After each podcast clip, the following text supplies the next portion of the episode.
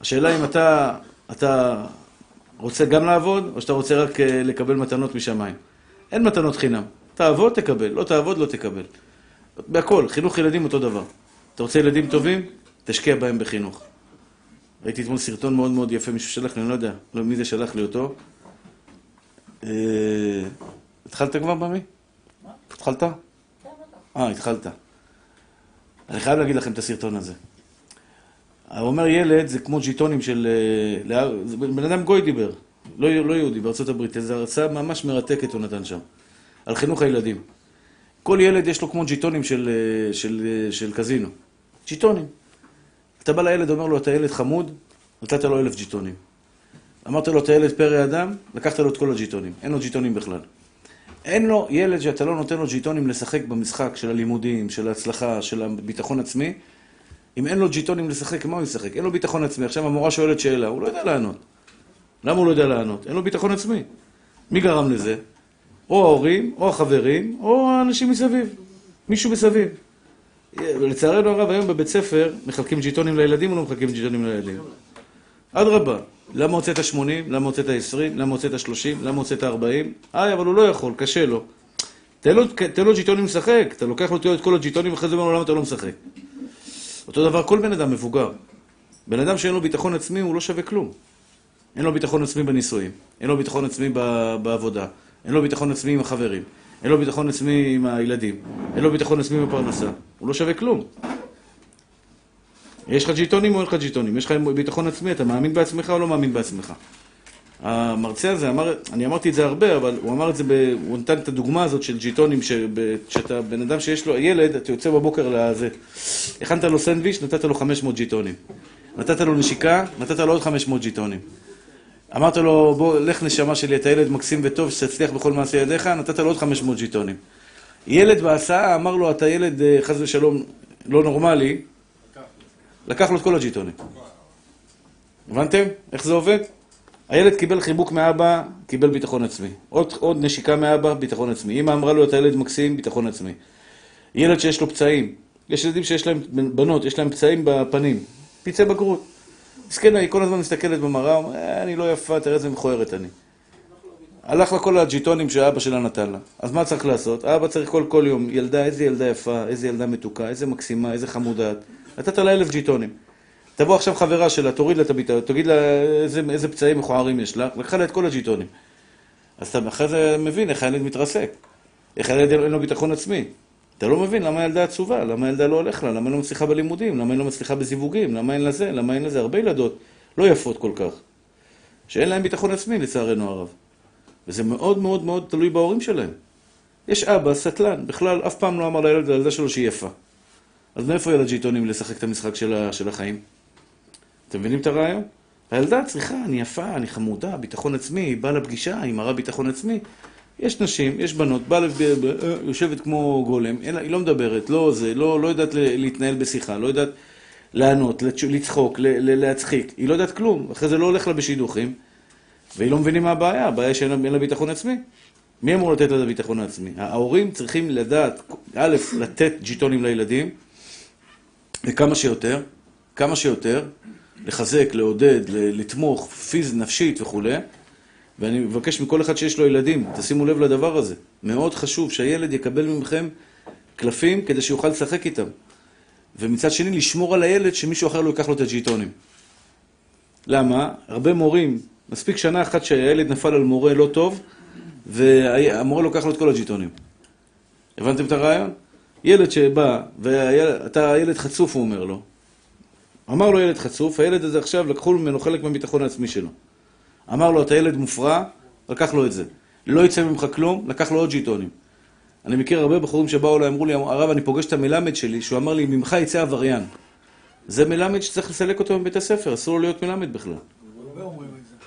לצערנו הרב, הוא אומר לו, ממך יצא עבריין.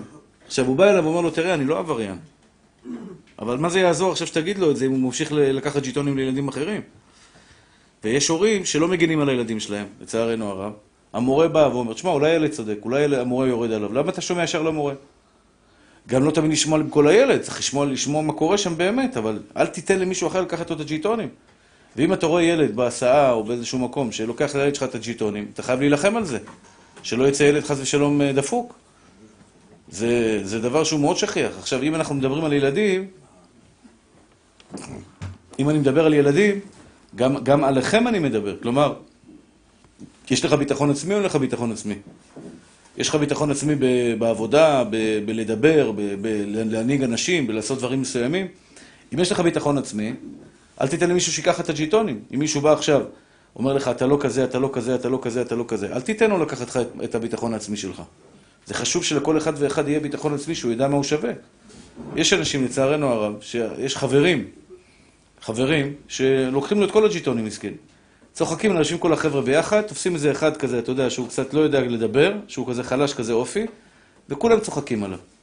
קום תלך, אל, ת, אל תהיה בחברה שלהם. מה אתה צריך את החברה שלהם בכלל? צפצף עליהם ועל אלף כמוהם. מה אתה נמצא בחברה שלהם? למה אתה נותן למישהו אחר לקחת לך את הביטחון העצמי? אל תיתנו, אותו דבר אישה. בעלה מוריד את הביטחון העצמי כל הזמן. למה זה? למה זה? למה את ככה? למה את ככה? למה את... תעשי סטופ. אתה לא תרד עליי יותר.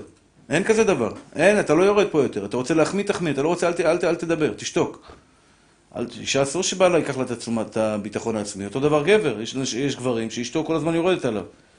אתה לא שווה, אתה לא יודע לעשות כסף, אתה לא יודע זה, והוא למח כזה, יושב, רק מדרדר ומדרדר ומדרדר ומדרדר. אסור לתת לאף אחד בעולם להוריד לך את הביטחון העצמי. אותו דבר בלימוד התורה. גם בלימוד. עשית אדם שעבר עבירה, חס ושלום. אז היצר הרע אומר לו, אתה אפס, אתה לא שווה כלום, אתה, מה יצא ממך, אתה, אתה רשע, אתה ככה, אתה ככה. הבן אדם מאבד את הביטחון העצמי שלו, אומר, תשמע, אין לי סיכוי. אני לא יכול מה שנקרא אה, להיות צדיק. ממילא חבל לי על הזמן, אני לא אעשה שום דבר בנידון. זה דבר שכל אחד ואחד צריך לקחת לתשומת ליבו. הכוח, הביטחון שלך שאתה יכול לעשות ולהצליח, הוא חשוב מאוד לכל אחד ואחד. הדוגמה שהוא הביא היא דוגמה מאוד יפה. זה כמו ג'יטונים. יש לך ג'יטונים ב- ב- ב- שאתה משחק פוקר או משחק איזה משחק. לא, לא ממליץ לכם לשחק, אבל הרעיון הוא יפה. לכל אחד ואחד יש ג'יטונים, זה הביטחון העצמי שלו. ככל שיהיה לך ג'יטונים יותר, אתה ישתבח שמולעד, אתה יכול לשחק במשחק יותר ברגוע. אבל אם אתה, ולכן, הוא אומר, הוא אומר שם, לכן, כשאדם יש לו מעט ג'יטונים בכיס, אין לו הרבה ביטחון עצמי, וכל העולם יש לו ביטחון עצמי, והוא יושב ליד אנשים עם ביטחון עצמי, הוא עושה מעשים פזיזים, כדי אולי, אולי אני אצליח איכשהו לחיות. אז איפה הוא הולך? הוא מתחיל לעשן סמים. הוא, הוא מרגיש בדאון, אז הוא מתחיל לעשן סמים, ואז הוא מדרדר מדחי אל דחי. היום זה לא סם, אתם יודעים כמה, כמה בחורים מתים בארצות הברית ממנת יתר? בארץ לא, לא, לא, לא, לא מודעים לזה. אני מכיר אנשים שהילדים שלהם למדו בישיבות, למדו בישיבות, והם מתו ממנת יתר. מתו ממנת יתר. הם מערבבים כל מיני כדורים, לוקחים כדורים, תוכנים אותם, כל מיני כדורים של כדורי הרגעה, תוכנים אותם, ומאיפה הם יורדים לזה? ילד, בבית ספר, אף אחד לא אוהב אותו, אף אחד לא מתייחס אליו. ההורים שלו גם כן מזלזלים בו. מסכן הילד, איפה יקבל אהבה? אז הוא מנסה לקחת סם.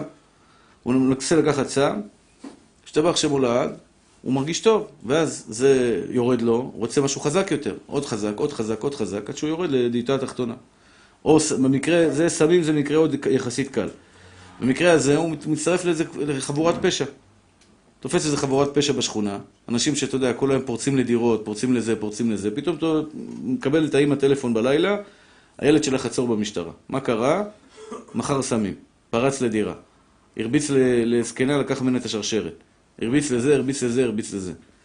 אף אחד לא אהב אותו, אף אחד לא תמך בו, אף אחד לא נתן לו ג'יטונים לשחק. כולם רק לקחו ממנו את כל הביטחון העצמי. עשו ממנו אפס אחד גדול. ובחבר'ה, בשכונה, הוא גיבור. למה? הוא אמיץ.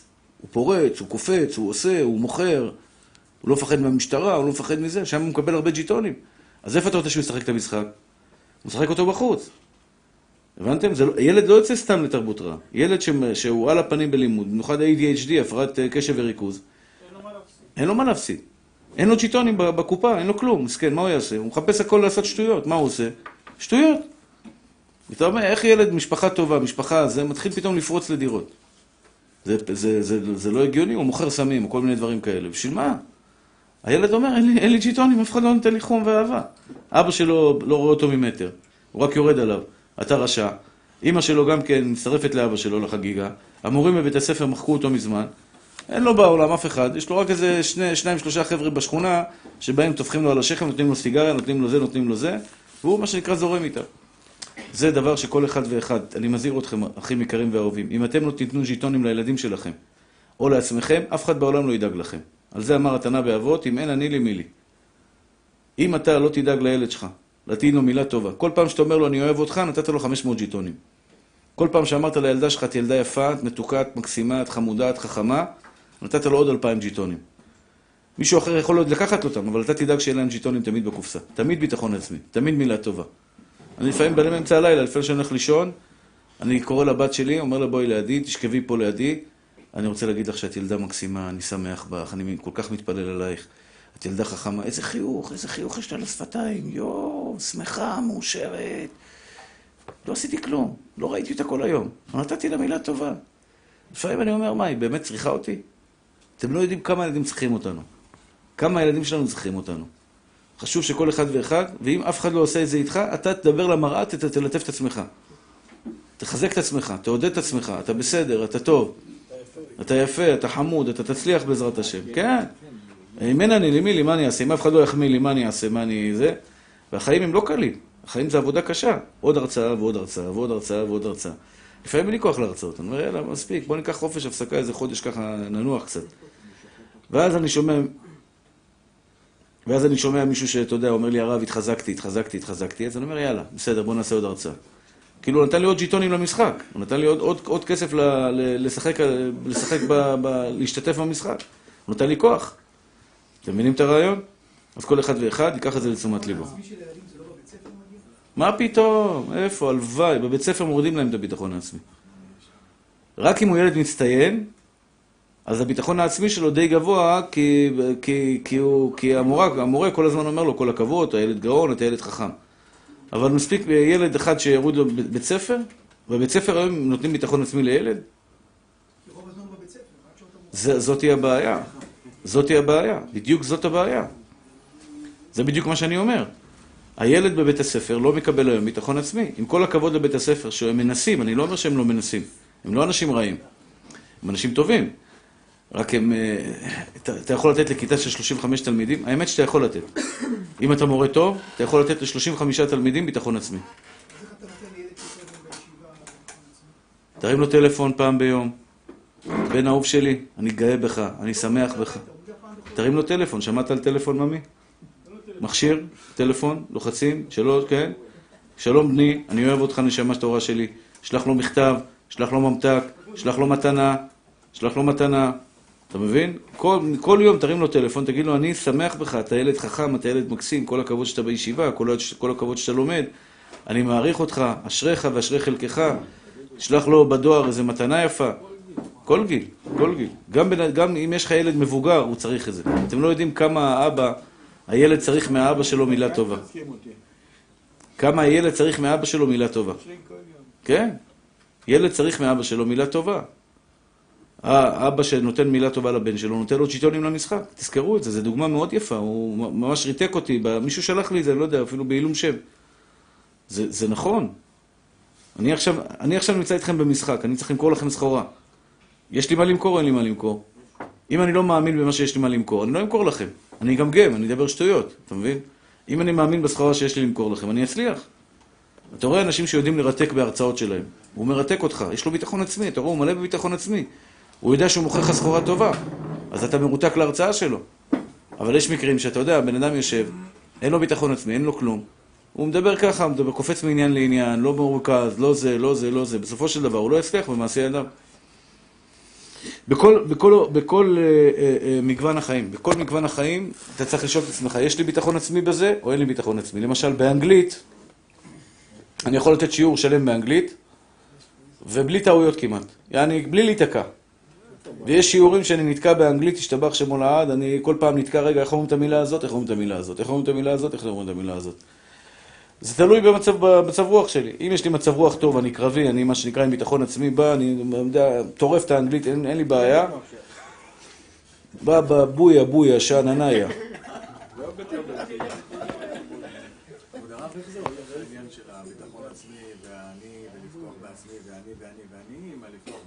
או, כל הכבוד, שאלה יפה. אני כבר אענה על השאלה שלך.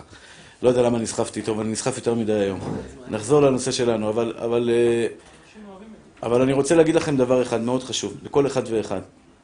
זה מתחיל בילדים. מי שיש לו ילדים, בבקשה מכם, תהיו חכמים, תנו להם ג'יטונים לשחק את משחק החיים. גם ככה הילד קשה לו. גם ככה הוא צריך שתים עשרה שנות לימוד לשבת בבית ספר, שזה ניסיון לא קל.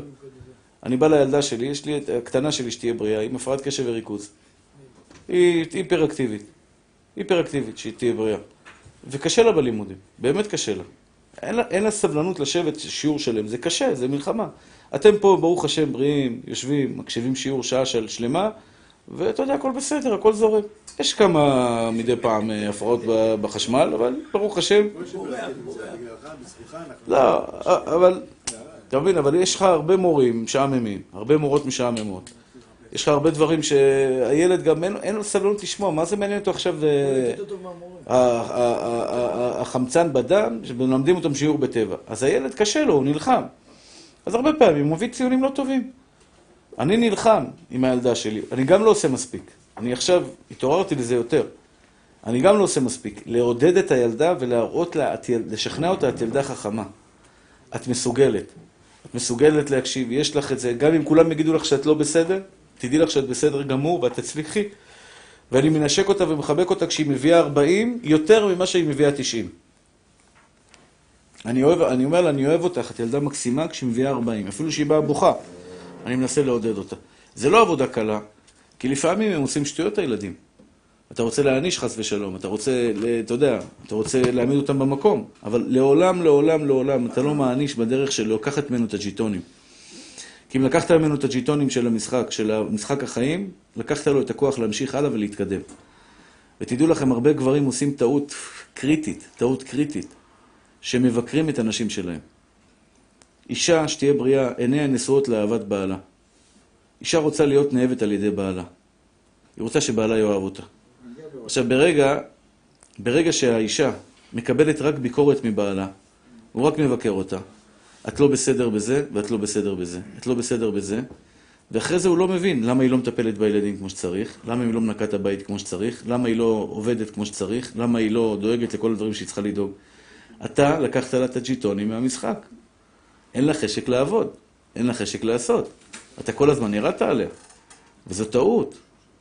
צריך לבקר, אתה יודע אם אתה צריך לבקר, אחרי שנתת שלוש, ארבע מחמאות. אתה מעביר ביקורת בדרך בעדינות, ומסביר לה שזה בא ממקום של אהבה, אולי הביקורת הזאת תתקבל. אבל לקחת ממנה עכשיו את הג'יטונים של המשחק, האישה זה גם כן, אותו דבר גבר. יש נשים שפוגעות בגבר שלהם בצורה שבלתי ניתנת לסליחה אפילו, הייתי אומר. אתה יודע מה זה בלתי ניתנת לסליחה? היא באה אל האישה ואומרת לי, בעלי ברח מהבית. סיפור אמיתי. בעלי ברח מהבית. עכשיו, היא עובדת מתווכת, היא מביאה הרבה כסף הביתה. ברוך השם, יש לה הצלחה. השם נותן לה ברכה. ובעלה, בין עבודות. אתה יודע, כזה כל הזמן של הבלק כזה. עובד מפוטר, עובד מתפטר, עובד כל שבוע, כן שבוע לו, כמו טבח. כל פעם יש לו איזה... והיא כל הזמן אומרת לו, אתה לא, אתה לא מביא כסף הביתה, אתה לא מביא כסף הביתה. אתה לא מביא כסף הביתה, אתה לא מביא כסף הביתה. אתה לא מביא כסף הביתה, אתה לא מביא כסף הביתה. פעם אחד הוא קח את הדברים, קם והלך. באמת, למה הוא עזב? אמרתי לגברת, אם אני הייתי בבית איתך, גם אני הייתי בורח. גם אני הייתי בורח, לא הייתי נשאר איתך בבית. אי אפשר לחיות עם אישה, כל הזמן אומרת לך, אתה לא מביא כסף, את פוגעת לו באגו. פוגעת לו באחד הנקודות הכי כואבות, גבר רוצה לפרנס. באגו של הגבר, הוא רוצה להביא כסף הביתה. הוא רוצה מה שנקרא לדאוג לרווחת משפחתו. את יורה לו בזה, יורה לו בזה, יורה לו בזה, יכולים לומר לו, למה אתה מת? ירית בי עשר פעמים, איך הוא לא ימות? הבנתם מה שאני אומר? אל תיקחו את הג'יטונים אחד לשני.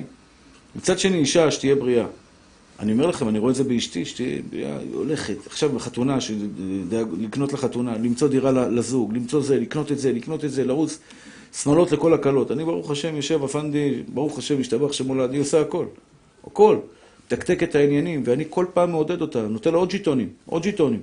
היא באה יפה, קשה לי, או, או, עבדתי קשה. נכון, את צודקת, אבל את מיוחדת, את חזקה, את מתקתק את הכל, בזכותך אני קיים, בזכותך אני זה. אני נותן לה עוד ג'יטונים.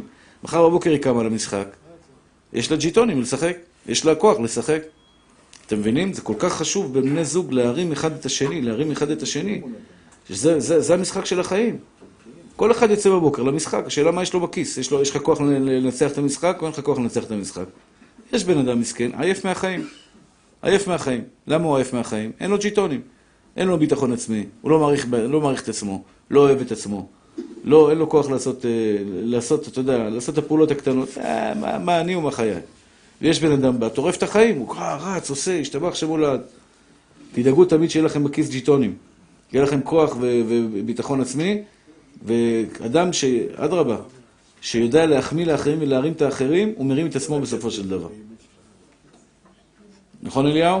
נכון, מה שלא אומר היה באמת, הכל. יופי.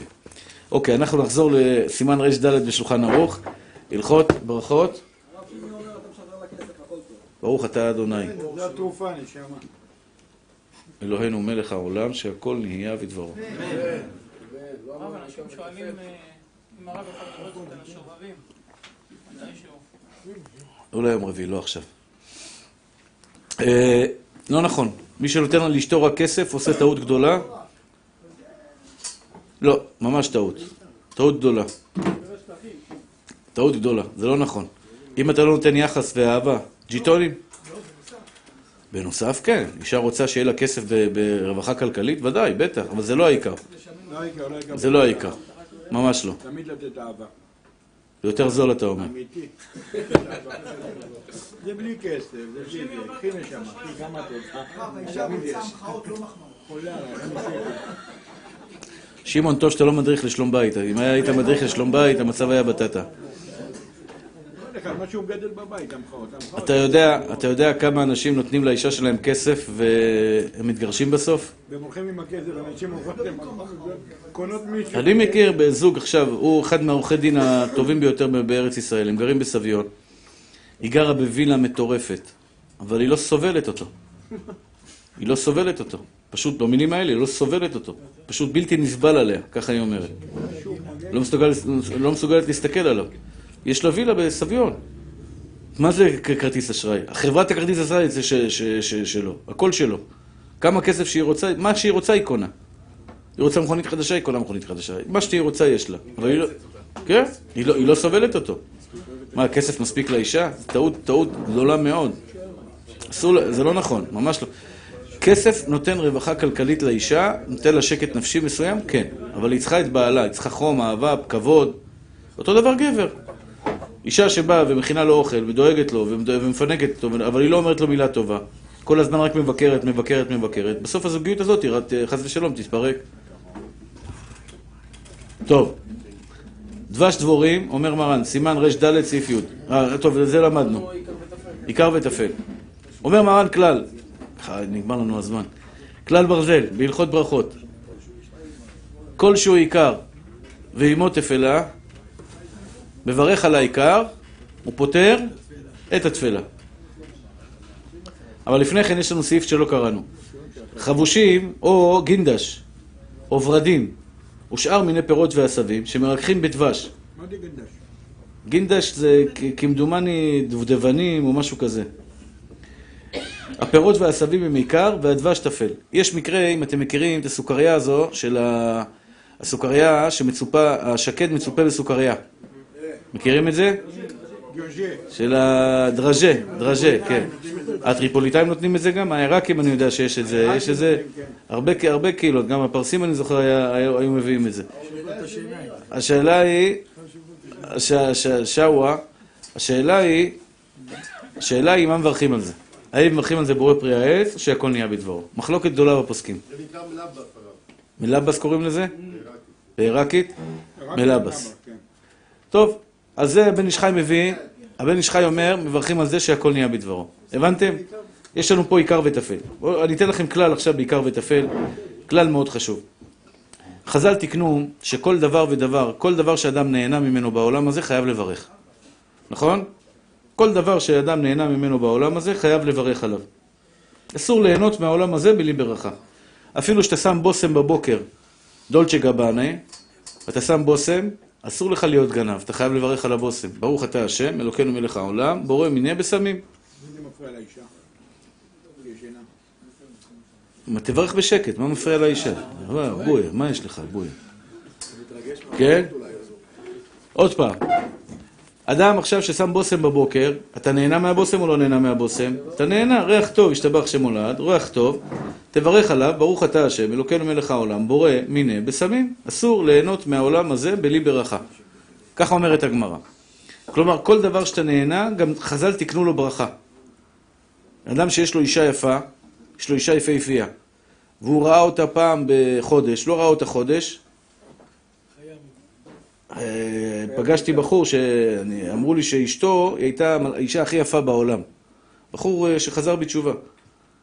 אז מישהו אמר לי, זה מיס העולם, מיס העולם. מיס העולם, משהו כזה. אז רציתי להגיד לו, זה הלכה מעניינת. לא, מה משנה הבריאות? הוא נשוי ככה, אישה שהייתה הכי יפה בעולם, פעם, זה תחרות, היא ניצחה באישה הכי יפה בעולם. אם הוא לא ראה אותה שלושים יום, והוא מסתכל עליה, אחרי שלושים יום והוא רואה אותה, והוא אישה יפה, צריך לברך קודם כל שהחיינו, ואחרי זה צריך לברך שככה לא בעולמו. ברוך אתה השם, אלוקינו מלך העולם, שככה לא בעולמו. ואני, אה? לא, לך אסור להסתכל עליה, מה? כל אחד עם האישה שלו, אם היא אישה יפה, כן. אם אשתך, אם אתה מסתכל עליה והיא באמת יפהפייה בעיניך, ברמה של אישה יפה מאוד, רק אתה יכול להסתכל עליה ולברך עליה, ברוך אתה השם, אלוקינו מלך העולם. על אישה אחרת אסור לך להסתכל, מה, מאיך... בא לי מול הפנים, פתאום ראיתי, וואו, אתה לא יכול להסתכל. אליהו, תוריד את הראש. באותו רגע אתה מוריד את הראש. קשה, זה ניסיון, הרב. ואתה מול הפנים, זה זמן שלך. יחיד ומיוחד. טוב.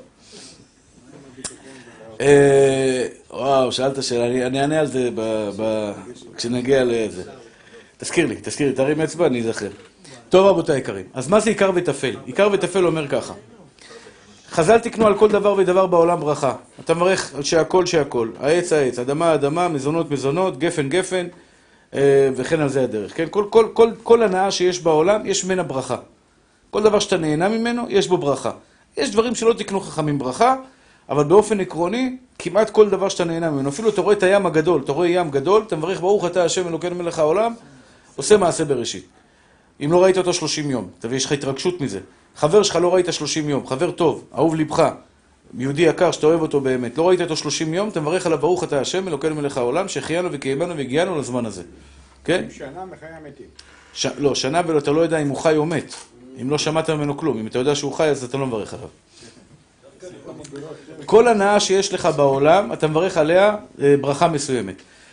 חוץ מדבר שהוא עיקר וטפל. מה זה עיקר וטפל? עיקר וטפל, כלומר, יכול להיות שאני אוכל עכשיו זיתים, ואני לא אברך עליהם בורא פרי העץ. יכול להיות שאני אברך, אני אוכל בננה, ואני לא אברך עליה בורא פרי אדמה. יכול להיות שאני אוכל אה, אה, נקניק, או גבינה צהובה, או כל דבר אחר, ואני לא אברך עליו. איך זה יכול להיות?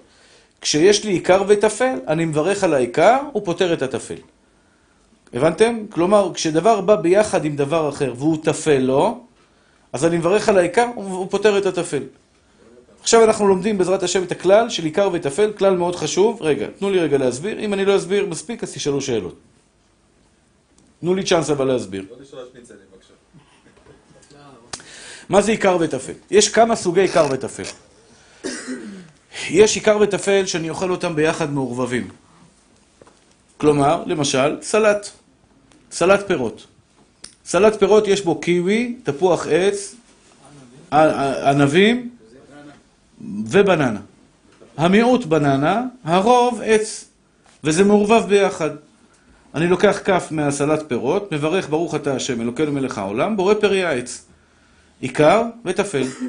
יש עיקר וטפל שבאים ביחד, מעורבבים זה בזה. שהם מעורבבים, כוונה היא בתערובת. למשל, קציצת אורז עם, עם בשר. הפרסים יש להם גונדי ברנג'י כזה. קציצת אורז, גדולה כזאת, ויש בתוכה גם בשר. מה מברכים על הקציצת אורז הזאת? מה הרוב? אם הרוב הוא אורז, יש כאלה ששמים הרוב אורז, בורא מיני מזונות. אם הרוב בשר, שהכל נהיה בדברו. כן? יש לך, זה נקרא תערובת, עיקר וטפל שבא בתערובת. יש עיקר וטפל שהוא מונח אחד על השני. הוא לא מעורבב, הוא מונח אחד על השני. כמו הסוכריה של הדרז'ה הזה, הסוכריה של השקד. זה עיקר וטפל שבא אחד על השני. סוכריה שבא על שקד, אני עכשיו אוכל את שניהם ביחד, אני מכניס את שניהם ביחד לפה. אם אני אוכל אותם בנפרד, אז זה לא עיקר וטפל, אני אוכל אותם בנפרד. למשל, אם אני לוקח את הסוכריה של הדרז'ה הזה, של השקד והסוכריה, כן? שובר אותה, ומבר... ויש לי עכשיו בשני, בשני כפות ידיי, חלק סוכריה וחלק שקד, אז זה כבר לא עיקר וטפל. שברתי את העיקר וטפל, פירקתי את החבילה של עיקר וטפל. למשל, אדם שאוכל, כן, בדיוק קרמבו. אדם שאוכל קרמבו, אם הוא נותן ביס אחד, אוכל את כל הקרמבו, קרמבו זה גם עיקר וטפל. יש לי את הביסקוויט ויש לי את הקצפת מלמעלה. אז אם אני אוכל את שניהם ביחד, אני מברך בורא מיני מזונות על הביסקוויט ופותר את הקצפת. אפילו שהקצפת היא הרוב, אפילו שהקצפת היא הרוב, בבורא מיני מזונות אנחנו נראה בקמח, בחמשת מיני דגן, הוא תמיד מנצח את התערובת. זה בשביל להחזיק? מה? לא, זה לא בשביל להחזיק. הוואפל, לא הוואפל, הביסקוויט הוא טעים. הוא טעים. ארטיק טילון, נכון, ארטיק טילון. אתה אוכל ארטיק טילון, אתה נהנה מהוואפל או לא נהנה? בטח נהנה. הוואפל טעים מאוד. מלא מלא סוכר, מלא בכל מיני תבלינים טעימים. הנה הדבר הזה, שאתה מחזיק שם. זה, מה אתה מברך עליו? מזונות. אפילו שנגיד, אפילו שיש קצפת בפנים יותר מהמזונות, זה מלא בקצפת ויש לך שוקולד גם מסביב, כלומר הייתי אומר בחשבון במשקל, יש לך יותר קצפת מאשר מזונות, מכל מקום אני מברך על זה בורא מיני מזונות. אפילו שהטפל משבעת המינים? כן, אפילו שהטפל משבעת המינים, בהחלט. יש לנו כמה סוגי עיקר וטפל. אז סוג, סוג ראשון של עיקר וטפל, סוג ראשון של עיקר וטפל, כמו שאני אומר, זה תערובת. איזה תערובת? יש לך אורז עם זיתים. אני אוכל זיתים ולא מברך עליהם. יש את הסלט מרוקאי הזה, זיתים אה, עם רוטב, מאוד טעים, כן? שמים אותו על, על האורז, על הקוסקוס, על כל מיני דברים שאוכלים אותם ביחד. יש לי אורז ועם זיתים, ועליו יש זיתים. אני אוכל את האורז יחד עם הזיתים. יש פה דין, עיקר וטפל. מברך על האורז, פותר את הזיתים. לא אוכל לבד את הזיתים? לא חייב, לא חייב, לא. זה עיקר וטפל, תערובת. האורז מעורבב עם, ה... עם הזיתים, כיוון שמעורבב עם הזיתים, לפי הכלל שאמרנו, כל דבר שמעורבב יחד עם חברו, מברכים עליו, על העיקר, הוא פותר את הטפל. זה נכנס בתוך המשפט שאומרים חז"ל, כל שהוא עיקר ועימו תפלה, מברך על העיקר, הוא פותר את התפלה. האם מביאים את זה בהסכאות? שנייה אחת, שנייה אחת. אפשר לבחר בנפרד, לא? או, זו שאלה יפה. עוד מעט, עוד מעט. תנו לי רגע לסיים את הכללים, אחרי זה ניכנס לפרטים. עוד עיקר וטפל, אמרנו, תערובת זה עיקר וטפל. תערובת, יש לך עכשיו עוגה, יש בה תערובת, ריבה, יש בה תערובת, גרבר, גרבר, יש פה תערובת, גרבר של בננה ותפוח. מה הרוב? אתה מסתכל על הרוב, מה הרוב? אם הרוב בננה, בורא פרי אדמה, אם הרוב תפוח, בורא פרי העץ, פשוט. חומוס, חומוס שתדעו, אתם קונים חומוס, עם, מי שקונה חומוס מה, מה, מהחנות, זה ארבעים אחוז המילן ו-שישים אחוז חומוס. כן, זה לא מים. המילן. המילן טירס, המילן אורז, המילן מנפח אותו, בגלל זה אתה לא טועם טעם חומוס. בדיוק, חומוס של חומוסייה, שזה מאה אחוז חומוס, עם תחינה, אתה מרגיש חומוס אמיתי. אבל החומוס ההוא, אתה מרגיש אותו, ישתבח שמולד, אתה אוכל. אבל מה מברכים על החומוס הזה? אז תסתכל, אם יש שם למעלה מ-חמישים אחוז חומוס בתערובת, וארבעים ומשהו אחוז המילן, מברכים עליו, בורא פרי אדמה. בורא פרי אדמה. אם אין בו חמישים אחוז חומוס, ויש מקרים שבחומוס אין לה חמישים אחוז אפילו, אז מברכים על זה שהכל נהיה בדברו. וגם תערובת של חומוס ושאר דברים, מה מברך על התערובת הזאת? על מה שהוא הרוב. מה הרוב? עיקר וטפל, העיקר זה רוב. יש דברים יוצאים מן הכלל. יש, יש עיקר וטפל שהוא נמצא אחד על השני, לא מעורבב איתו, אלא אחד על השני. כמו בסוכריה הדרז'ה הזה, שהוא בעצם, הסוכר מונח על גבי השקד. הוא לא מעורבב איתו ביחד, זה לא תערובת, אלא דבוק אחד לשני, זה גם עיקר וטפל. כלומר, הוא מצפה אותו, יפה מאוד. למשל, אדם אוכל קרקר ועליו גבינה צהובה. קרקר עם גבינה צהובה. מברך על הקרקר, הוא פותר את הגבינה צהובה. למה? כי חמשת מיני דגן, הקרקר תמיד תמיד הוא עיקר בתערובת. תמיד הוא מנצח בתערובת. כלומר, אם יש לך פה קרב עכשיו, בין עיקר וטפל, מה עיקר, מה טפל, ויש שם חמשת מיני דגן. חיטה, שעורה, קוסמת, שיבולת, שועל ושיפון, זה חמשת מיני דגן, והוא בא לתאם, תמיד הוא, הוא מנצח את התערובת, תמיד הוא מה שנקרא מנצח את התערובת ומרחיב עליו בורא מיני מזונות. יש עיקר וטפל שהם באים אחד אחרי השני, אחד אחרי השני, כך אומרת הגמרא, למשל אדם אכל צנון חריף, אכל עכשיו איזה פלפל חריף, אבל מה... איך קוראים? מהמקסיקנים. יש מהמקסיקנים פלפל חריף, שאתה שבועיים אתה לא... בן אדם לא נרדם. אה? איך קוראים לזה? משהו כזה, כן. ג'לפיניו, ג'לפיניו. ג'לפיניו, מה זה ג'ל... קרוליניה? ריפר. ריפר. זה מקסיקני, אני אמרתי טוב או טעיתי? מקסיקני, אבל הכי חריף בעולם. הכי חריף בעולם.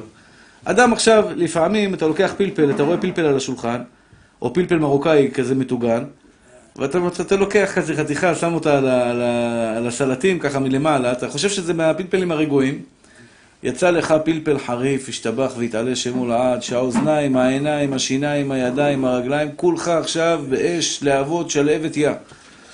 אומרת הגמרא, אדם שאכל פלפל חריף, וכדי להעביר את החריפות שלו, הוא אוכל חתיכת לחם, לא מברך על הלחם הזה. למה לא מברך על הלחם הזה? כי הלחם הזה הוא לא בא כדי להתאים אותו, הוא בא כדי להעביר את הטעם של החריפות. זה גם כן נחשב כעיקר וטפל. זה גם כן נחשב כעיקר וטפל. כל הסיבה שאכלתי את הלחם הזה, זה רק כדי להעביר את החריפות. וממילא אני לא מברך על הלחם, אני מברך רק על הפלפל חריף, בורא פרי אדמה. אפילו אם פורסה שלמה. אם זה רק להעביר את החריפות, אני מדבר על חריפות רצינית, לא חריפות קטנה. שאתה אוכל משהו מאוד מאוד חריף, או למשל, יש את זה גם כן, אבל זה, זה אני חושב שזה לא הלכה למעשה. דג מלוח. הרבה אוכלים דג מלוח, ואחריו אוכלים קרקר. מברכים על הקרקר או לא מברכים על הקרקר? לדעתי כן מברכים על הקרקר. אתה צריך לברך על הקרקר. למה? אפילו שיש כאלה שרוצים להגיד למה אני אוכל אחרי זה קרקר, כדי להעביר את המליחות של הדג מלוח, ככה הם רוצים לטעון. לעניות דעתי זה לא מדויק. לדעתי אתה כן נהנה מהקרקר. יש שילוב מעניין בטעם בין דג מלוח לקרקר. כלומר, טעים לי עכשיו אחרי הדג מלוח לאכול קרקר. זה לא כמו לחם שאני אוכל אחרי הפלפל, שאני אוכל אותו רק כדי להעביר את הטעם, כי זה חריף לי מאוד בפה. אין לי ענה, אין לי ענה. אותו דבר, יש, יש כאלה שאחרי הקוניאק או הוויסקי אוכלים לפפון. מה זה? מה זאת? חמוצים. אוכלים איזה, אתה יודע, עם הוודקה או עם כל מיני דברים טובים, אוכלים איזה זית. יפה. אוכלים בוטנים או כל מיני דברים כאלה. מברך על זה או לא מברך על זה? התשובה היא כן מברך על זה. זה לא שאתה אוכל עכשיו את הזית, יש משקה מרטיני עם זית בפנים, נכון? זה, זה קשר, אבל יש מרטיני קשר, נכון? יש קשר ולא קשר. אני מדבר כמובן על קשר. אז זה בא עם זית בפנים. זה בא עם זית בפנים. אחרי שאתה שותה את המרטיני, אתה אוכל את הזית. מברך על הזית או לא מברך על הזית? התשובה היא, מברך על הזית. אם אני מאה אחוז אוכל, אני בשביל להבין את החריפות. זה לא מדויק, אז למה אתה אוכל דווקא זית? אז אתה לא מברך על זה. הוא נותן מקרה שבן אדם עכשיו שתה משקה חריף. אני זוכר שאבא שלי, הייתי קטן, הוא אומר, קח תשתה, תהיה גבר. תלמד להיות גבר. היה סטוק שבעים וארבע, הקוניאק. היה דיזל בזה, זה היה השתבח, שבו ליד, הציטון. כן, שבע שבע שבע. אני אפילו לא, יש את זה היום עדיין, את המשקה הזה? יש אותו? חמישים ומשהו שקל? טוב. קוראים לזה קוניאק, זה נכון? זה באמת... ברנדי, ברנדי, נכון. סטוק שמונים וארבע. הכי פשוט בעולם. אתה יודע, סולר תשעים וחמש, משהו כזה, זה משקה כזה לזה. אז אבא שלי, עליו השלום, היה נותן לי, תהיה גבר, קח תשתה, תשתה קצת. ואני יורדות לי דמעות, אני ילד קטן, מה עכשיו שתייה חריפה? גם כשאני גדול אני לא שותה שתייה חריפה, כל שכן שאני ילד קטן. אבל אחרי זה היה נותן לי מלפפון או איזה משהו, ובאמת אצלי המלפפון לא היה כדי לטעם, הוא היה רק להעביר את הטעם החריף של הקוניאק, של הברנדי. כלומר, הוא שואל שאלה, הוא אומר לך, אם יש מקרה שבאמת, באמת, באמת, בן אדם עכשיו לא רגיל בשתייה, מי שרגיל בשתייה זה טעים לו, זה נעים לו, הוא מקנח עם מלפפון, עם זית, עם פלפל, עם כל מיני דברים טעימים. אז זה טעים לו, הוא מברך על זה, ודאי. אבל אם באמת, באמת, רק, רק יש לו חריף בפה, בעיניים דומות, והוא אוכל את הדבר שבא אחריו, לא בשביל לטעם, אלא רק בשביל להעביר את הטעם המר, או את הטעם החריף, לא יברך על זה. זה, הגמרא אומרת, אוכל פת, אוכל מליח, דבר חריף מאוד, ואחריו פת, מברך על המליח, ופותר את הפת. לא, יברך. כן, כן, כן. במקרה כזה יברך. שנייה, אני אסביר. אתם שלוש שאלות שאלתם ביחד. מה אתה אומר? לא, הרב אומרים שאם הוא שותה וודקה והוא לא נהנה מזה, או ערק, או זה... נכון, אם אתה לא נהנה... כן, ברור. הוא נשרף, לא... נכון? אה, יפה. שאלה יפה שאלת. שאלה יפה שאלת. כן, תסגור את הטלפון לפני שאני שובר לך אותו. מה הרב אמר? כן. הוא שואל שאלה טובה. אני אמרתי לכם באחד השיעורים הקודמים שאדם ששותה וודקה, וואלה, קרא לי את המקרה הזה. דיברתי על וודקה ומישהו הגיש לי וודקה, שתיתי את הוודקה, הוא לא נהנה מוודקה. מברך או לא מברך? לא מברך. אדם שותה וויסקי, בלק לייבל, נותנים לו וויסקי בלק לייבל, אומרים לו לחיים לחיים, ברוך אתה השם אלוקינו מלך העולם, שהכל נהיה בדברו. אם אתה לא נהנה מהוויסקי, לא טעים לך הוויסקי. סתם, רק סטלה עושה לך, רק תופס, עושה לך ראש טוב, לא מברך על הוויסקי. מתי מברך על דבר שאתה אוכל? מתי אתה מברך על דבר שאתה אוכל? דווקא שיש לך הנאה ממנו. אבל אם אין לך הנאה ממנו, אתה לא מברך עליו. זה דבר פשוט. עדיין זה לא נקרא הנאה. זה כמו זריקה. כשאדם עושה זריקה והוא נהיה מסטול ממנה, מורפיום, לוקחים לו זריקה, הוא מברך עליו או לא מברך? זה צריך להיות הנאת החך. הברכה, הברכה שאתה...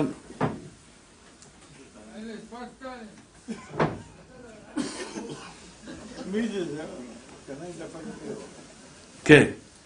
אז לכן ככה רבותיי היקרים. לכן, הלכה היא, הלכה, זה, זה נקרא עיקר ותפר. עכשיו מה אתה שאלת? אם אכלת יותר מכזית בלחם, וזה בגלל ששתית, אכלת אותו בגלל שחריף לך, לא מברך עליו.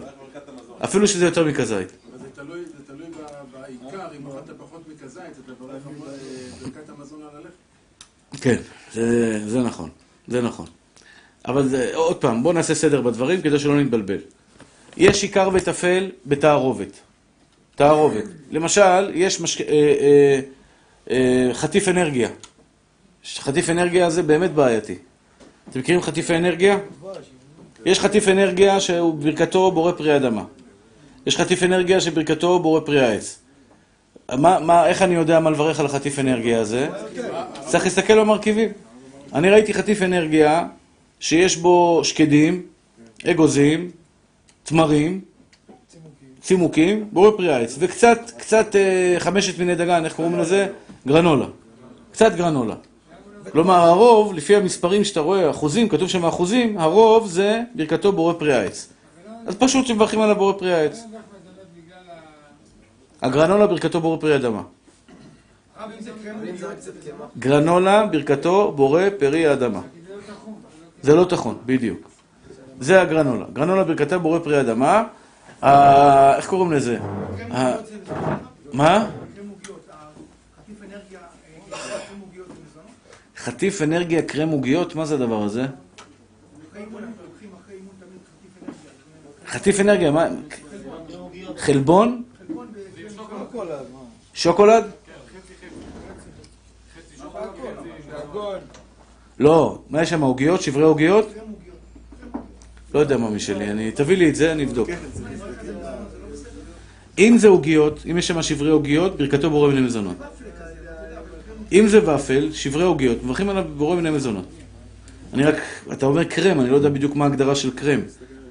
אם יש שם גלוטן, יש שם גלוטן, כלומר, יש שם עוגיות ממש, ברכתו בורא מיני מזונות. זה הכלל. כל, עכשיו, יש עיקר וטפל, אז תזכרו רבותיי, יש עיקר וטפל שבא בתערובת. זה עיקר וטפל אחד. תערובת. כל דבר שבא בתערובת, מברכים עליו, על הרוב, מה הולכים שם? בתר הרוב. אורז, אורז עם בשר, סלט ירקות, אורז עם שועית. הרבה פעמים, ארוחת צהריים, אורז, שועית, נכון? ועוף. אושפולו. מה מברכים על אושפולו? אם זה אושפולו? אושפולו זה הבוכרים, זה אורז. אורז עם גזר וחתיכות בשר. מה הרוב שם בתערובת? אורז. אלא אם כן זה בוכרית עשירה, שלארג'ית, שעשתה הרבה בשר. לא, בדרך כלל זה אורז. בדרך כלל הרוב זה אורז. נכון? אני צודק? איך? כן? אבל נגיד עכשיו זה בא לך... אה, זה לא ביחד? זה מעורבב. אה, באמת? האמת, הייתי פעם בזה, העוף היה מעל. אין עוף הרב, בשבילו. מה אורז לבד? מה, גזר לבד, אורז לבד ובשר לבד? מי שמגיש לעצמו, אז הוא מערב את זה. זה מוגש אחד על השני? זה נראה לי בוחרים אינטליגנטים יותר, זה. לא יודע, מה אני, אני הייתי כמה פעמים, אכלתי אושפולו, היה מעורבב הכל ביחד. אורז וזה היה אורז, גזר, חתיכות קטנות וחתיכות בשר קטנות. זה מעורבב. טוב, ככה אומר העיראקי שמבין בענייני בוחרים. גזר צמיגים, גזר. כן. אפילו אם זה מעורבב. משהו צמיגים לשיעור. אפילו אם זה מעורבב, והבשר הוא ניכר, חתיכות נראות בעין, חתיכות ממשיות, לא יברך גם וגם? זה תלוי אם בכף כשאתה מרים, עולה לך בשר לבד או לא עולה לך בשר לבד.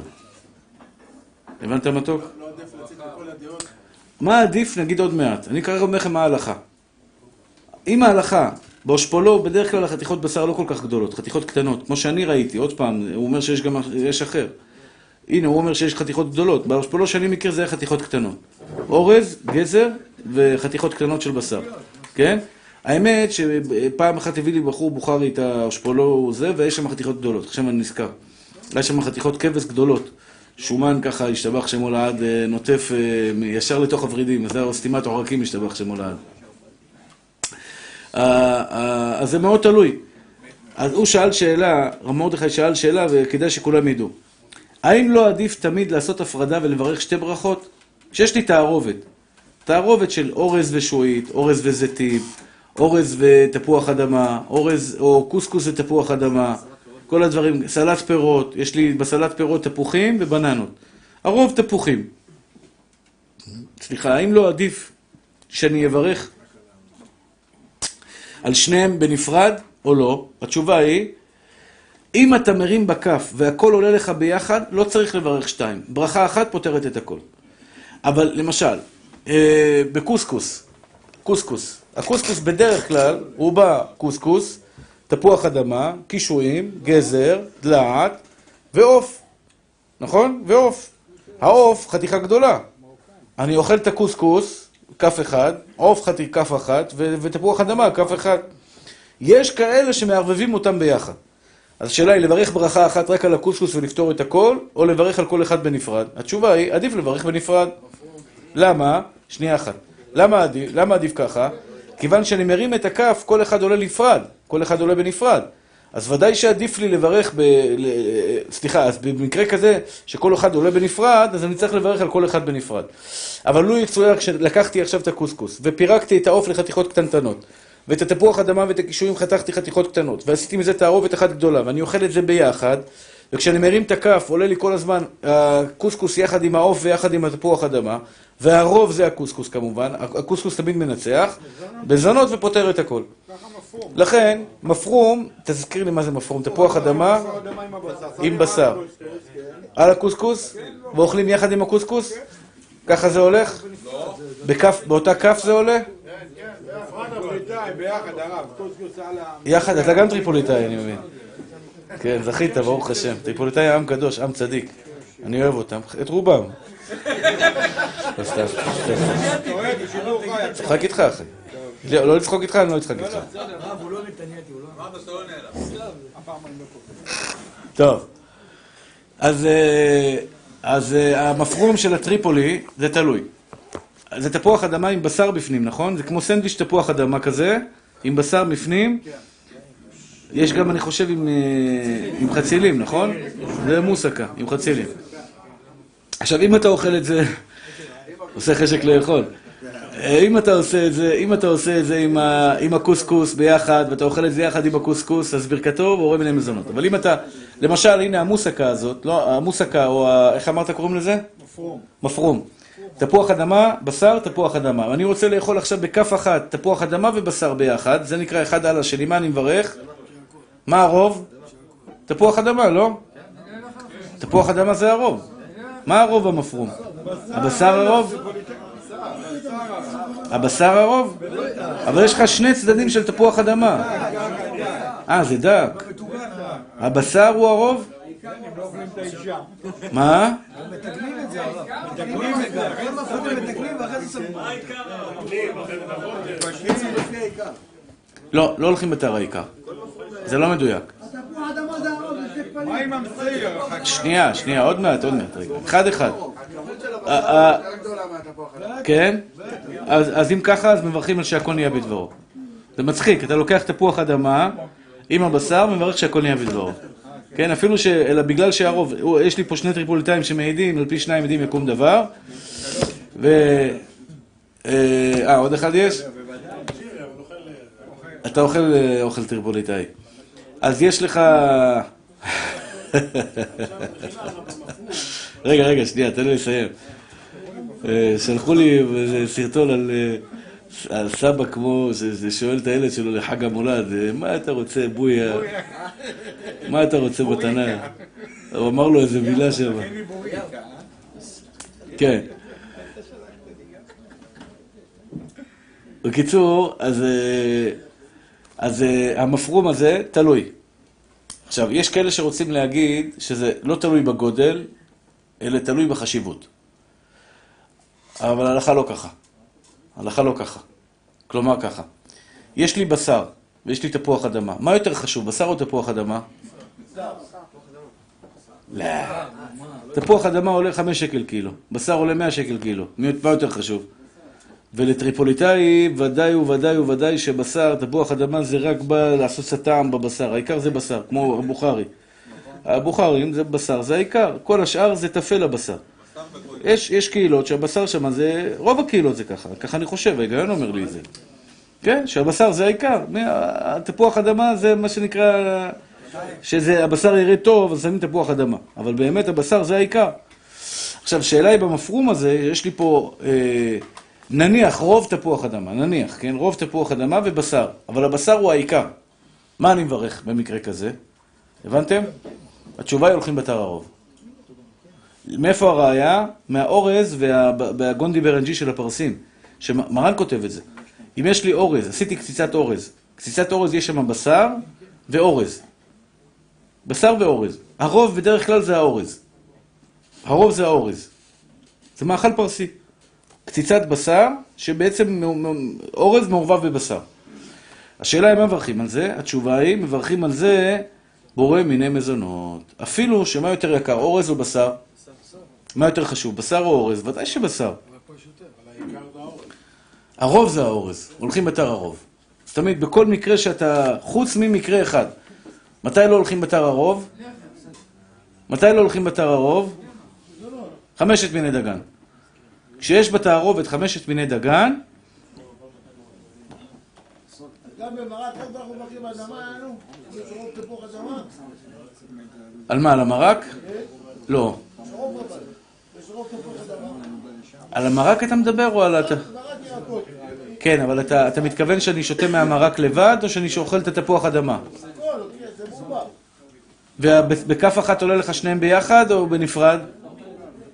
בדרך כלל זה בנפרד. אז מברך על שתיהם, כן. כן, רבי מרדכי היקר, מה רצית? עכשיו, מוסקה. מוסקה, מה זה מוסקה? יש לנו חציל, בשר עם חציל, כן. עכשיו, שניהם בעיניי, את שניהם אני אוהב. כן. את זה הייתי אוכל לבד ואת זה הייתי אוכל לבד. יפה. לא יטעם מזה יברך אדמה ולא יטעם מזה ויברך שהכל ויצא. הנה חינם, זה תמיד אופציה. בכל עיקר וטפל יש לך אפשרות לחתוך, להפריד ביניהם ולברך. העצה שאתה אומר, להפריד ביניהם, היא עצה טובה בכל הכללים, אבל אני עכשיו בא ואומר לך מה ההלכה בלי הפתרון הזה. בן אדם עכשיו אוכל מוסקה.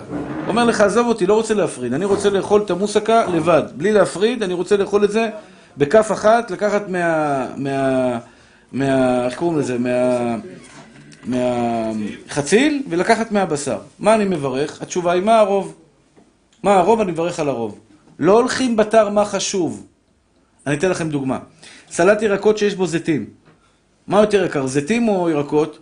זיתים. זיתים, נכון? גם זיתים יותר טעים.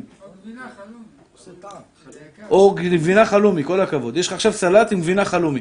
דרך אגב, הייתי במסעדה עם הבנות שלי, מסעדה חלבית, הגישו שם סלט טוסט. סלט טוסט, זה המוציא לכם מן הארץ. שתדעו את זה. הבנות שלי באו, אומרות לי, מתחילות לאכול את הסלט, בורא פרי אדמה, אני אומר לה, שואל אתה בורא פרי אדמה, אני רואה פה חתיכות טוסט. אני מסתכל, זה טוסט שחתכו אותו לחתיכות והרבבו את זה יחד עם סלט. המוציא לכם מן הארץ, שיהיה ברור לכם, כן? אין ספק בזה בכלל. ברכתו המוציא לכם מן הארץ. שנייה אחת, שנייה אחת, שנייה אחת. אני שכחתי עכשיו מה הייתה השאלה, מה הייתה השאלה? אה, סלט עם זיתים. מה הרוב? הרוב זה הירקות, נכון? עגבניות, מלפפונים, גמבה וכדומה, ומיעוט זיתים. מה העיקר? מה החשוב? זיתים, יותר חשוב משם מהשאר. גם זיתים זה מה שנקרא שבעת המינים. כן? זיתים זה שבעת המינים. כשיש זה בתערובת, אני מברך על הסלט בורא פרי האדמה ופותר את הבורא פרי העץ, אפילו שהבורא פרי העץ יקר יותר, חשוב יותר, ושבעת המינים, הרוב מנצח. אותו דבר. מה אתה מברך ברכה ראשונה? אתה מברך ברכה אחרונה. זאת אומרת, זה הולך, ברכה האחרונה הולכת בתר ברכה ראשונה. הבנתם צדיקים שלי? כן. בויה, הבנת מתוק? כל הכבוד. עכשיו שאלה, את המפרום שאנחנו מדברים עליו, אף אחד לא יודע. מפרום, תפוח אדמה, כן. אנחנו קודם כל, קודם כל, שמים את הבשר בתוך התפוח אדמה, עוטפים אותו בקמח ומתגנים אותו, אחר כך מבשלים אותו, ובצד, ואחרי זה מבשלים אותו. אה, למה לא אמרת? זה לא קרה סתם. אבל למה לא אמרת לי לפני כן? הוא אומר עכשיו ששמים עליו, על המפרום, שמים עליו גם קמח. או, אם שמים עליו קמח זה משחק אחר, מאמי שלי. זה משחק אחר. אם שמים עליו עכשיו. פה אנחנו נכנסים לשאלה, יש אצל הפרסים ואצל הבוכרים, אצל הבוכרים זה בא יותר לידי ביטוי, דגים שהם עושים, אתם יודעים שההזכרה של בוכרים זה חתונה, זה אולם, זה... יש להם דג עם מלא מלא קמח, עם ביצה מלמעלה. אני לא יודע איזה דג, לא זוכר איזה סוג של דג, נכון? דג עם קמח מלמעלה. השאלה היא, השאלה היא, מה מברכים על הדג הזה שיש לו למעלה, מה מברכים על הזה? שניצל, לדעתי, פשוט שמברכים עליו בורא מיני מזונות, וברוך השם, כמעט רוב, גם הפוסקים האחרונים, מדורנו, מסכימים לאט לאט ששניצל ברכתו בורא מיני מזונות.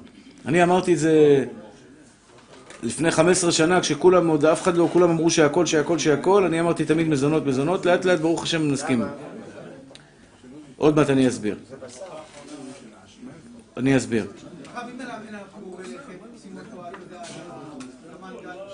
אז זה לא שניצל ממי, זה חזה אוף כאלה, זה לא נקרא שניצל. שניצל זה מאכל אוסטרי. שניצל זה מאכל אוסטרי. שניצל, שניצל זה מאכל אוסטרי. אוסטריה, באוסטריה נהגו לקחת חזה אוף, יש אצל הפרסים עושים שניצל אחר, בעדות אחרות עושים שניצל אחר. אמא שלי עליה השלום הייתה עושה שניצל, לא שניצל כמו שלנו עם פירורי לחם, הייתה עושה את זה עם קמח וביצה. הבנת? אבל זה לא נקרא שניצל. שניצל, המאכל הווינאי, האוסטרי, זה חזה עוף שדפקו אותו, דופקים אותו הדק היטב היטב הדק, שמים עליו ביצה עם פירורי לחם, כמות יפה של פירורי לחם, צריך להיות כמות יפה של פירורי לחם, זה שניצל. הבנת? חזה עוף שאתה שם על האש זה לא שניצל, זה חזה עוף. אני מדבר כרגע על שניצל שאתה שם עליו פירורי לחם. יש לנו כלל, בעיקר ותפל. כל שהוא עיקר ועימו תפלה מברך על העיקר ופותר את התפלה. אז כלל ראשון, הולכים בתר הרוב. את זה הבנתם מתוקים שלי? את זה הולכים בתר הרוב. מה זה הולכים בתר הרוב? בתוך כל תערובת שיש לך צלחת, אשתך מגישה לך צלחת, אתה שואלת אותך מה מברכים על הצלחת? מה הרוב? אם יש לך עכשיו אורז עם זיתים, מה הרוב? אורז, בורא מיני מזונות. אורז עם שועית, מה הרוב? מדובר שהכל עולה ביחד בכף אחת. הכל עולה ביחד בכף אחת. יש לך סלט ירקות, מה הרוב? זיתים או ירקות? אם זה ירקות, בורא פרי אדמה. אם זה זיתים, בורא פרי העץ. יש לך זיתים ופטריות. סלט זיתים ופטריות. אתה לוקח כף, אוכל זיתים ופטריות. פטריות ברכתם שהכל. זיתים ברכתם בורא פרי העץ. מה אתה מברך על זה? מה הרוב? בדרך כלל הרוב, זיתים. יש מקרה שהאישה עשתה סלט, סלט פטריות, היותר, הרוב זה פטריות, והמיעוט זה זיתים.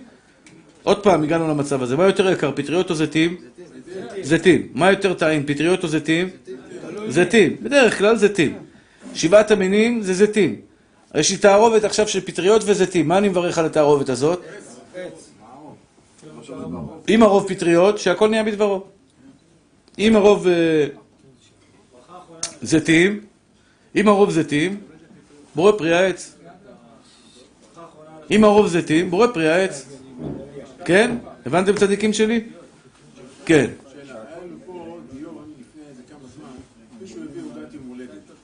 עוגת יום הולדת, כן?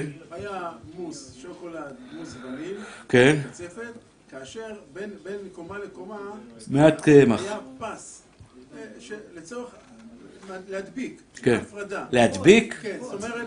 לא בטוח. שיהיה הפרדה בין קומה לקומה. זה לא בטוח שזה ככה. אתה אומר שתהיה הפרדה, אחרים יגידו שזה לתת טעם. זה לא ברור. זה תלוי בך גם, אמי. זה היה פה, זה היה פה?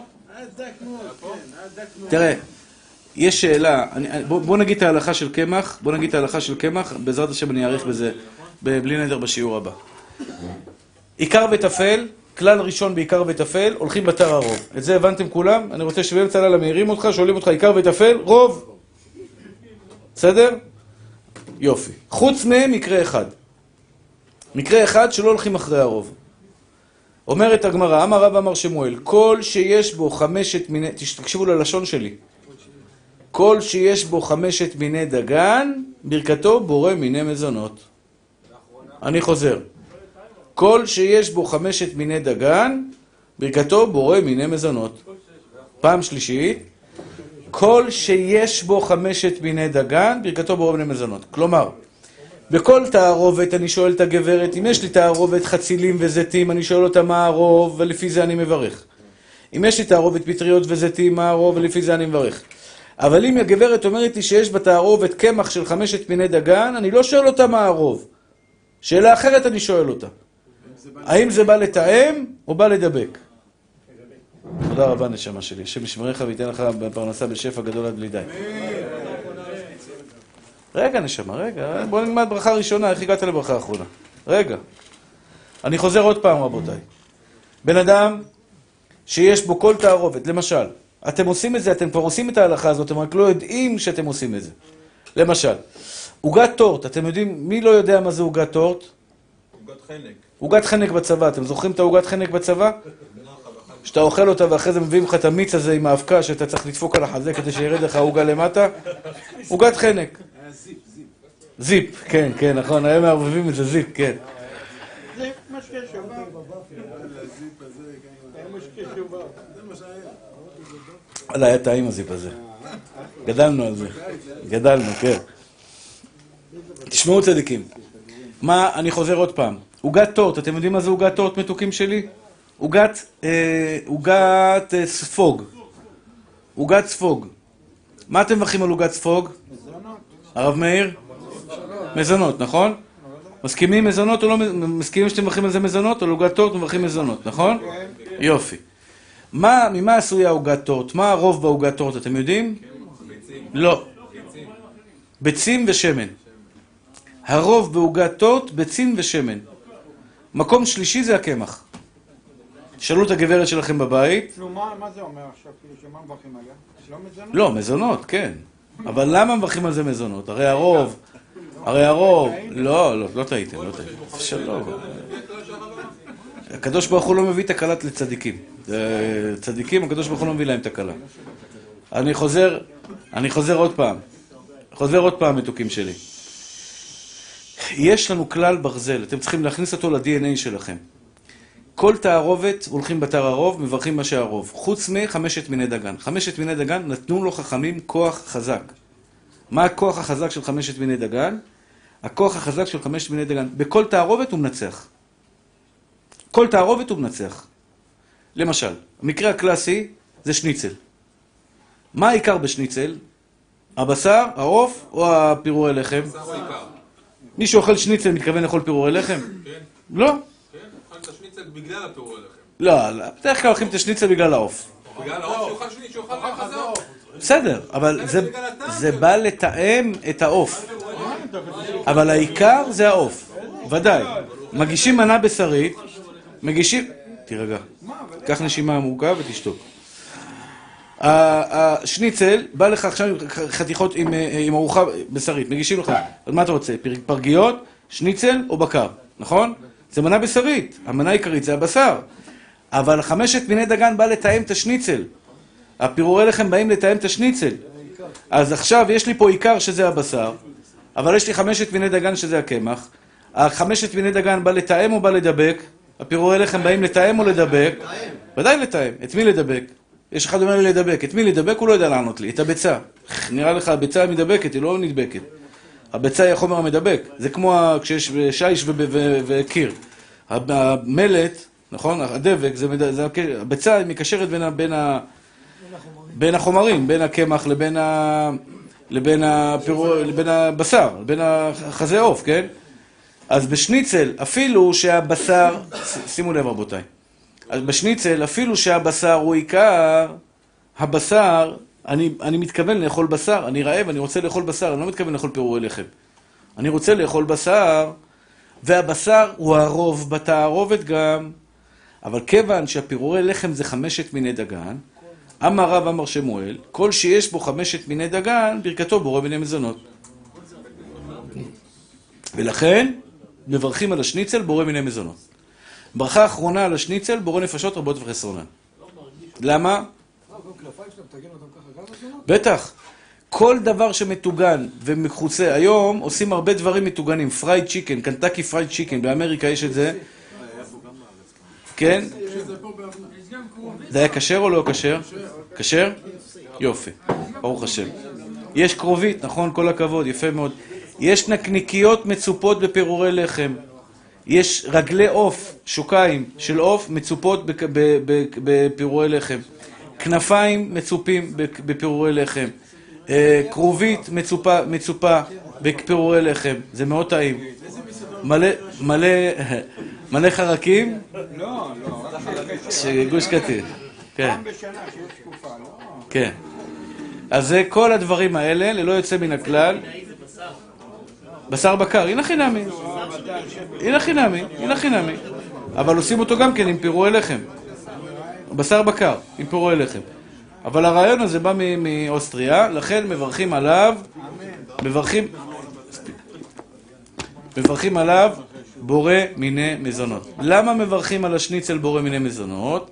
מסיבה פשוטה, כיוון שיש לי פה תערובת של שני דברים, ורב ושמואל בברכות למדבב לימדו אותנו. כל שיש בו חמשת מיני דגן, ברכתו בורא מיני מזונות, כל שיש בו חמשת מיני דגן ברכתו בורא מיני מזונות, לכן, כשיש לי חמשת מיני דגן בתערובת, לכן העוגת תורט, אתם צודקים שאתם מברכים עליה בורא מיני מזונות. למה אתם צודקים? אפילו שהקמח בתערובת של העוגת uh, ספוג, הקמח הוא מיעוט, הוא לא הרוב, השמן והשוקולד הוא הרוב, לכאורה היה צריך לברך עליו, לברך עליו שהכל נהיה בדברו, מכל מקום, כיוון שיש שם קמח וקמח, כל שיש בו חמשת מיני דגן, והוא בא לתאם, אז הוא העיקר, מברכים עליו בורא מיני מזונות. לכן גלידה שיש בה שברי עוגיות, מה מברכים עליה? בורא מיני מזונות. לבמבה, במילוי שברי בגלה. ראיתם כזה דבר? מי הראה לי את זה? פה מישהו הראה לי את זה. הנה הצדיק שזה הראה לי. במבה בצירוף שברי עוגיות.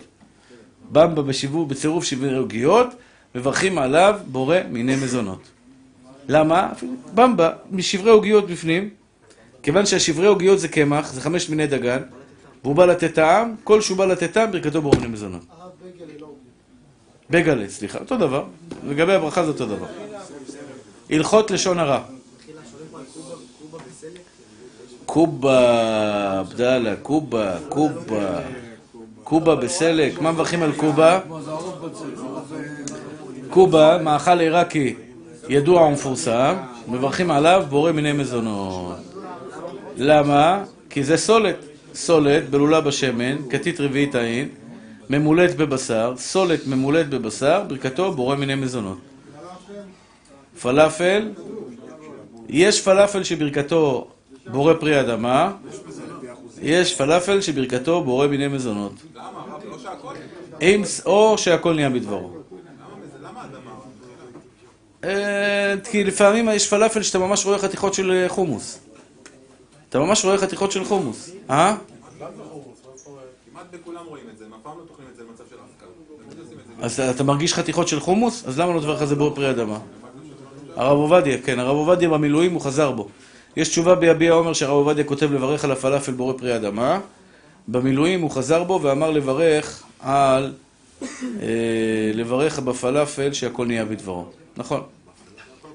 יש כאלה אומרים ככה, יש כאלה אומרים ככה. זה לא, לא, לא, זה עניין, עסק לא פשוט.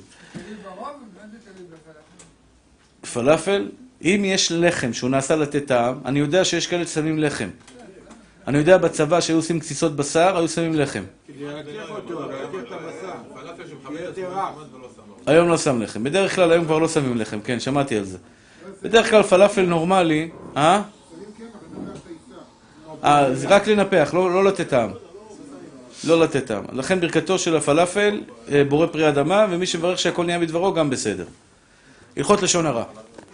הרב מאיר היקר, יש לנו מצווה, עשה מהתורה, בצדק תשפוט את עמיתך.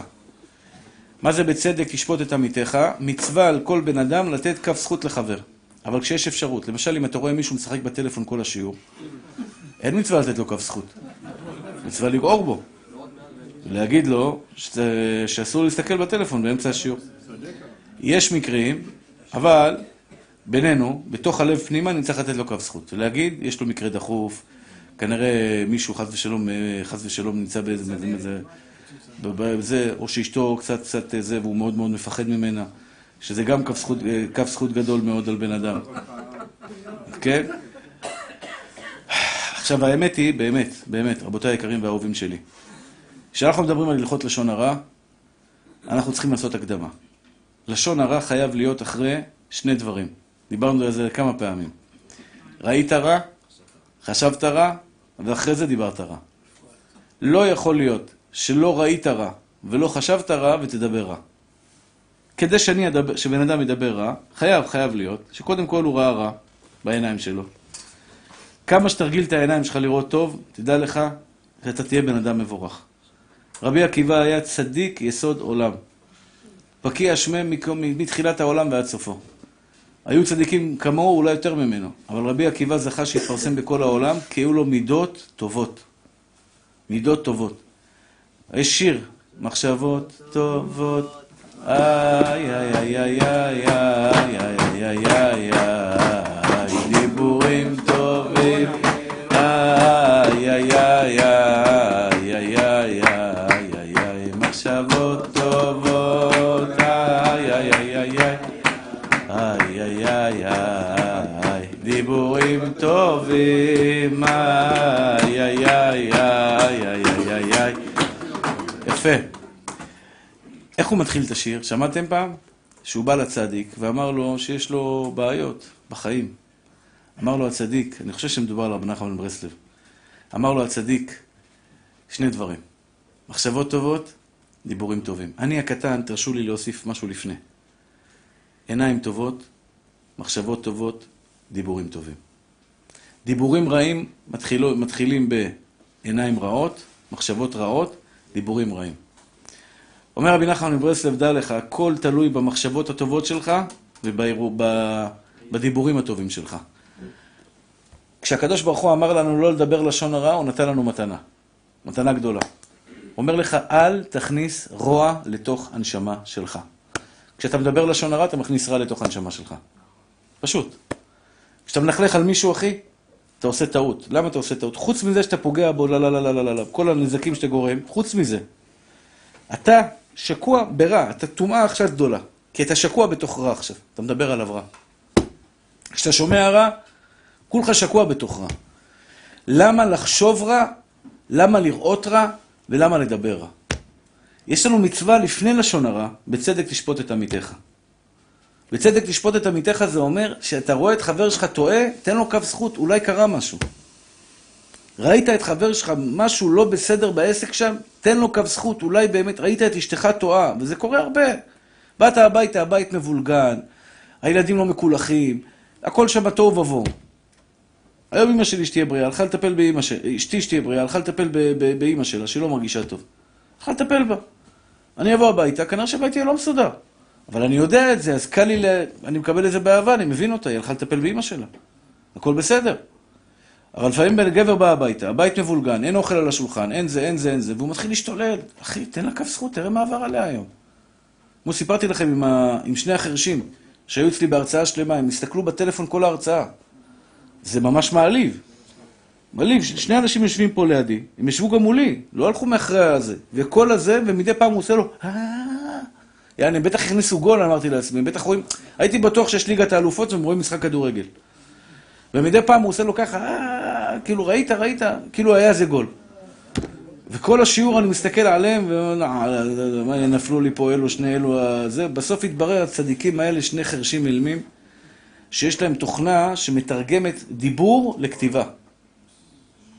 מתרגמת דיבור, וכל ההרצאה, הם ישבו מרותקים להרצאה, והם לא שומעים, אז הם הקשיבו למה שכתוב בתוכנה הזו, שבעצם הם הקשיבו לשיעור, וכשהייתה איזו בדיחה, או איזו מילה כזאת מצחיקה, או איזה דבר, אז הם צחקו אחד לשני. זה אבא ובן ששניהם חרשים אילמים. ואני אומר, אוי לאותה בושה, אוי לאותה כלימה, איך לא נתתי להם קו זכות? אני לא דיברתי מילה, למזלי לא פגעתי, לא הערתי להם, לא אמרתי להם, רבותיי, תעזבו את הטלפון. שתקתי, המשכתי את ההרצאה כרגיל. אבל זה נקרא בצדק שפוט את עמיתך.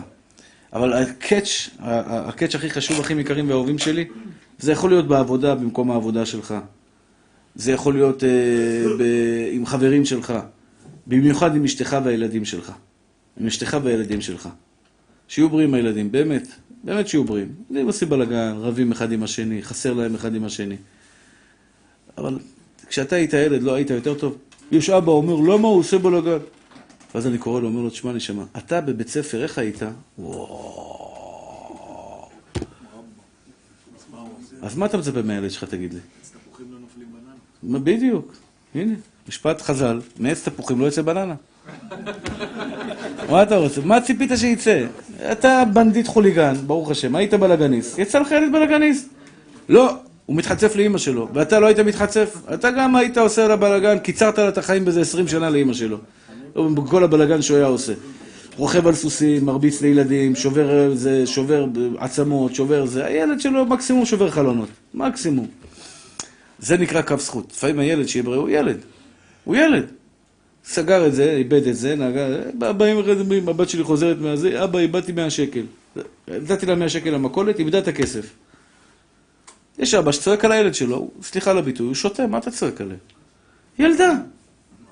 מה אתה רוצה? בלי כוונה, אין לה שכל כל כך, היא לא אחראית על המעשים שלה, היא ילדה, שעשית פתאום מאה שקל, כפרה עליך, מה קרה? מה אתה מתעצבן?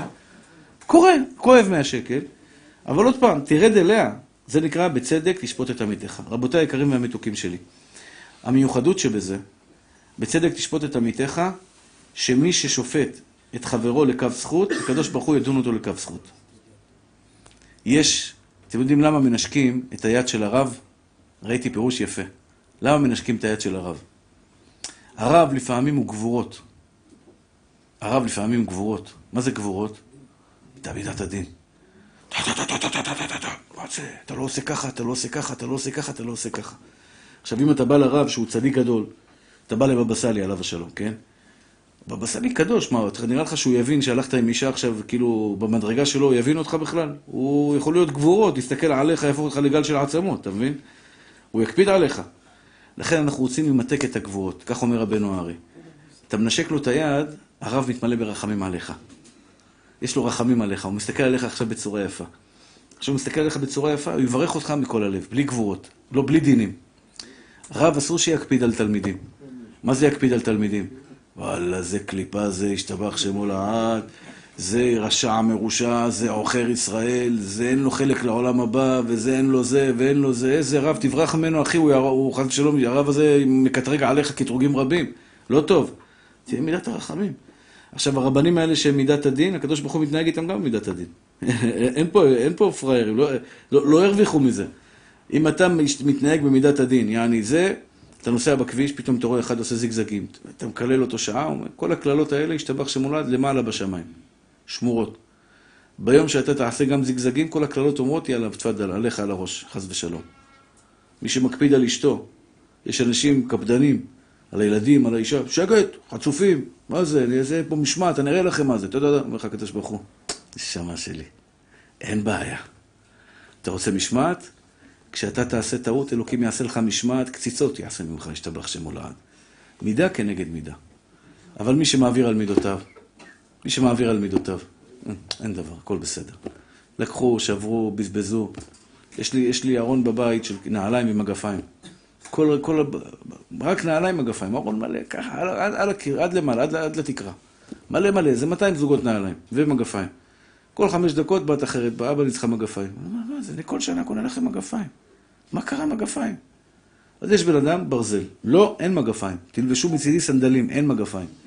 ברזל, יש בן אדם, אומר, אין דבר, יאללה. תחלי תקנה, תגיד, שיהיה לך שמח, תקנה לך מגפיים. ועוד פעם, זה מידת הדין, מידת הרחמים.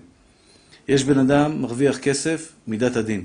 הקדוש ברוך הוא נותן לו לעבוד, בזיעת אפיך תאכל לחם.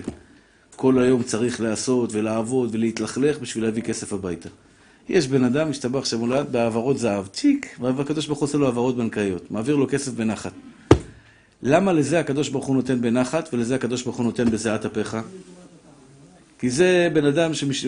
שנותן לילדים שלו, הוא נותן צדקה, הוא נותן זה, הוא נותן אותה באהבה.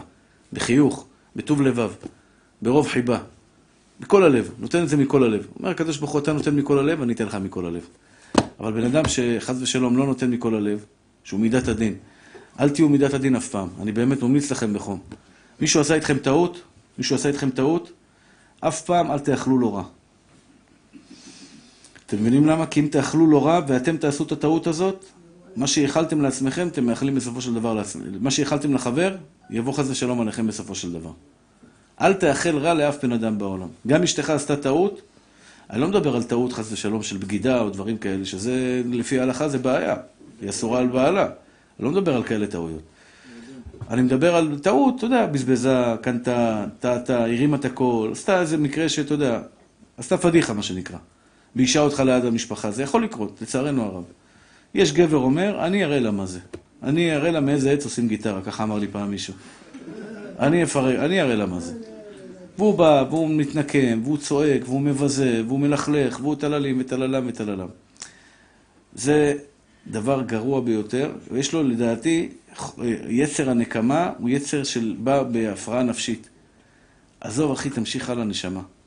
אל תיכנס לביוב, נפל לך משהו לביוב, אל תיכנס לביוב. תברח, תברח משם, אל תתנקם, תהיה מידת הרחמים. מידת הרחמים. והגמרא אומרת, כשם שדנתני לקו זכות, כשם שאתה דנת את קווך וחברך לקו זכות, כך המקום ידינך לקו זכות. טוב, שאלה ברכוש בביטחון בהשם. ידידנו שאל שאלה. אני אמרתי לכם שצריך ג'יטונים, צריך ביטחון עצמי. אתם לא יודעים כמה זה חשוב. לילדים שלכם לתת ביטחון עצמי. יש לך ילדים עדיין בבית, הרב מאיר? יש לך? זכור, תן להם ג'יטונים. תן להם ביטחון עצמי. שמע תורה שלי, איפה אתה בא הביתה היום? תן לו חיבוק. ילד יפה שלי. ילד חכם שלי. ילד טוב שלי. אני משמח בך. אני ברוך השם מודה לבורא עולם שיש לי. אתה לא יודע כמה, כמה, כמה ג'יטונים נתת לילד למשחק. נתת לו כוח לשחק. אז כל אדם ואדם צריך ביטחון עצמי. כן? מסכימים איתי בדבר הזה. חשוב הדבר הזה שיהיה לכל אחד ואחד ביטחון עצמי. ויש אמהות שיהיו בריאות שנותנות לילדים שלהם ביטחון עצמי. כפרה עליך, כפרה עליך. כפרה בויה, בויה, נשמה שלי, כפרה, ג'ו, ג'ו, ג'ו, ג'ו. יש להם כל מיני משפטים. שכל אימא יודעת לתת לילדים שלה, כל פעם מטפחת אותו, מחזקת אותו, מעודדת אותו, נותנת לו, נותנת לו מילים טובים. יש אימא, השתבח, שמונעת כל הזמן, בת בכתי, אתה מטומטם, אתה ככה, אתה ככה, אתה ככה. לצערנו הרב. זה, זה דבר נורא, זה דבר לא טוב, לא טוב. צריך לעודד ולחזק. אז הוא שואל, בביטחון בהשם יתברך, איפה ביטחון העצמי, איפה ביטחון בהשם? איפה ביטחון העצמי, איפה ביטחון בהשם? כלומר, אני בוטח בעצמי או בוטח בהשם? אז זה אומר רבי נחמן מברסלב דבר מאוד פשוט. רבי נחמן מברסלב היה רופא הנפשות. הוא אומר דבר מאוד יפה. הוא אומר, כשם שאדם צריך לדעת שהקדוש ברוך הוא כל יכול, כך הוא צריך לדעת שהוא כל יכול. אני חוזר. כשם שאדם צריך לדעת שהקדוש ברוך הוא כל יכול, כך אדם צריך לדעת שהוא כל יכול. למה? כל מה שאני אומר לך, אני ואני ואני, זה לא אני. זה מתנה ממנו. כלומר, זה שאני עכשיו נושם, זה מתנה ממנו. זה שאני מדבר, זה מתנה ממנו. זה שאני... חושב, זה מתנה ממנו. כלומר, קיבלתי הרבה מתנות מבורא עולם. אתה צריך לדעת מה המתנות שקיבלת מבורא עולם, אבל תמיד, תמיד, תמיד לא להתגאות בהם, ולדעת שזה מתנה מהשם יתברך. שהקדוש ברוך הוא יזכה אתכם, וייתן לכם ברכה והצלחה בכל מעשה ידיכם. פרנסה טובה, אריכות ימים, בריאות ושלווה, ששון ושמחה, אמן ואמן. רבי חנן בן עקשיא אומר, רצה הקדוש ברוך הוא צדקות ישראל, לפיכך הרבה להם תורה ומצוות, שנאמר אדוני חפץ למען צדקו, יגדיל תורה ויאדיר יגדל.